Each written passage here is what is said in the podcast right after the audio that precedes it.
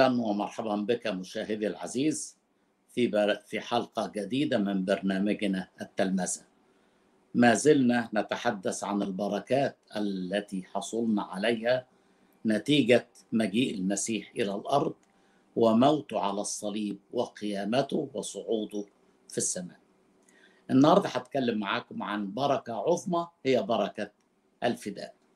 الآية التي أبدأ بها قراءتي ومنها ننطلق لكي نتحدث عن موضوع الفداء ما جاء في مرقس أصحاح عشرة الآية 45 لأن ابن الإنسان أيضا لم يأتي ليخدم بل ليخدم وليبذل نفسه فدية عن كثيرين. يبذل نفسه فدية عن كثيرين. ربما بداية يكون من المناسب إننا نقول يعني إيه فدية بالضبط الفدية هي مرتبطة بشخص أخذ أسير أو عبد وهناك من يريد أن يحرره وأن يطلقه. هذا الشخص قد يدفع مبلغ من المال لتسوية القضية أو يضطر أن يستخدم القوة والبطش. إذا كان الذين استولوا على ذلك الشخص ناس بلطجية وقراصنة. وفي الحقيقة في جانبين للفداء اللي عمله المسيح معانا. جانب دفع الفدية عندما مات على الصليب لكي يسوي المشكلة مع الله آه تماما بالدم. دفع أجرة خطايانا. لكن في جانب آخر ينتظر مجيء المسيح الثاني عندما يخضع لنفسه كل العدة وكل الأشرار والشيطان بصفة خاصة الذي استعبدنا له يتم كلام روميا أصحاح 16 إله السلام سيسحق الشيطان تحت أرجلكم سريعا. فكرة تانية كمان أحب أذكرها علشان نفهم أكتر وأحسن موضوع الفدا أن الفدا الفدية ليست هدفا في ذاته. لم يكن فداء الله لنا كهدف لكنه وسيلة لتحقيق الغاية ولتحقيق الهدف. أتكلم عن إسرائيل في العهد القديم وأتكلم عن الكنيسة في العهد الجديد. ماذا قيل عن إسرائيل في العهد القديم؟ ترشد برأفتك الشعب الذي فديته تهديه بقوتك إلى مسكن قدسك. يعني ربنا عمل خروف الفصح خروج 12 ثم بعد ذلك عبور البحر الأحمر خروج 14 وبذلك تم فداء إسرائيل. لكن زي ما قلت ما كانش ده غرض يعني الله مش طلعهم حطهم في البرية وقال خلاص احمدوا ربنا على كده. لكن كان الهدف أن يكون لله شعب وأن هذا الشعب يمتلك أرض وأدخله الرب فعلا إلى ميراثه في كنعان. بس هذا الأمر كان يتطلب فدية.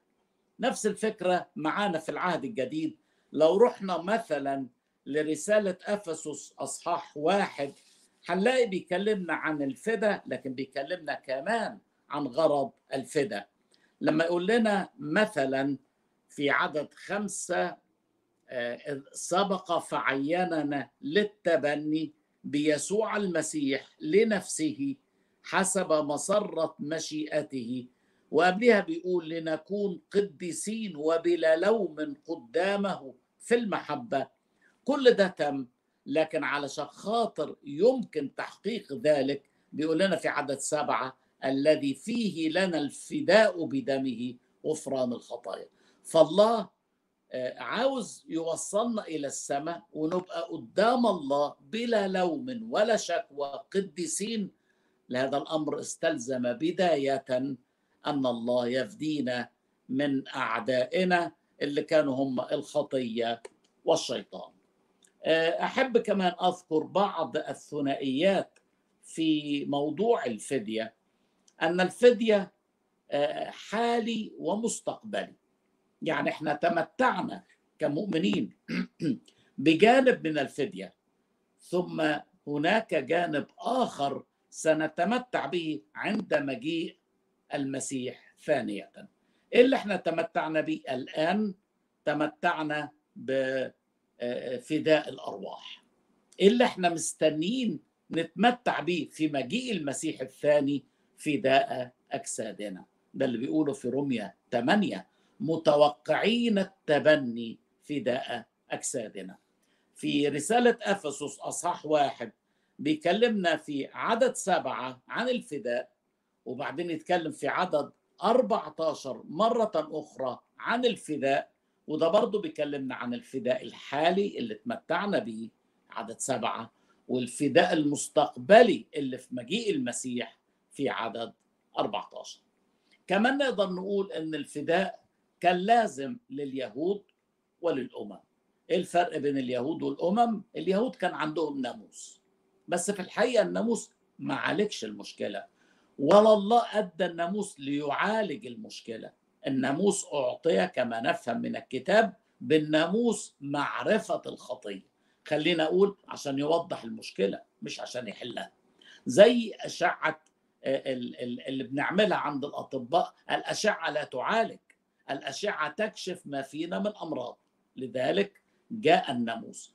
كان اليهود محتاجين إلى فداء وفعلا يقول لنا في غلطية 3 13 المسيح افتدانا من لعنة الناموس إذ صار لعنة لأجلنا لأنه مكتوب ملعون كل من علق على خشبة. لكن في في غلطية أربعة أربعة بيقول لنا لما جاء ملء الزمان أرسل الله ابنه مولودا من امرأة مولودا تحت الناموس ليفتدي الذين هم تحت الناموس لننال التبني. وكلمة ننال التبني مش بس اليهود لكن اليهود والأمم. يبقى إذا الكل كان محتاج للفداء. لكن أقول أيضا هناك فداء للمؤمنين وهناك فداء للخليقة. الخليقة غير العاقلة. إمتى هيتم فداء الخليقة؟ يقول لنا في رومية 8 ستعتق الخليقة من عبودية الفساد إلى حرية مجد أولاد الله. يبقى إحنا تمتعنا بجانب من الفداء فداء الأرواح. ننتظر جانب آخر فداء الأجساد. لكن الخليقة لم تتمتع بأي نوع من الفداء بعد لكن في مجيء المسيح الثاني. طبعا مجيء المسيح الثاني إحنا عارفين إنه على مرحلتين اختطاف الكنيسة أولا فيها يتم فداء أجساد المؤمنين أصل المؤمنين غاليين على قلب الرب. مش هيسيبهم لغاية الآخر لكن هيبتدي عمل الفداء بالمؤمنين وأجسادهم. لكن بعد ذلك في ظهور المسيح بعد الاختطاف بحوالي سبع سنين هيتم فداء الخليقة كلها. ستعتق الخليقة. من عبودية الفساد إلى حرية مجد أولاد الله. أقول أيضا من ضمن الثنائيات أن المسيح بذل نفسه فدية لأجل الجميع. ده اللي بيقوله لنا في تيموثاوس الأولى أصح 2 الآية 6 لكن في وجه آخر بيقول لنا إنه بذل نفسه فدية عن كثيرين الكثيرين دول هم المؤمنين. بمعنى أنه بذل نفسه لأجل الجميع. إذا تابوا وآمنوا هيحصلوا لكن لن يحصل خاطي يصر أن يعيش في خطاياه ويرفض التوبة. لن يحصل على الفدية. بينما الخليقة غير العاقلة التي أخضعت بسقوط آدم ليها عتق وفداء في المستقبل والمؤمنين جميعا لهم هذا العتق والفداء.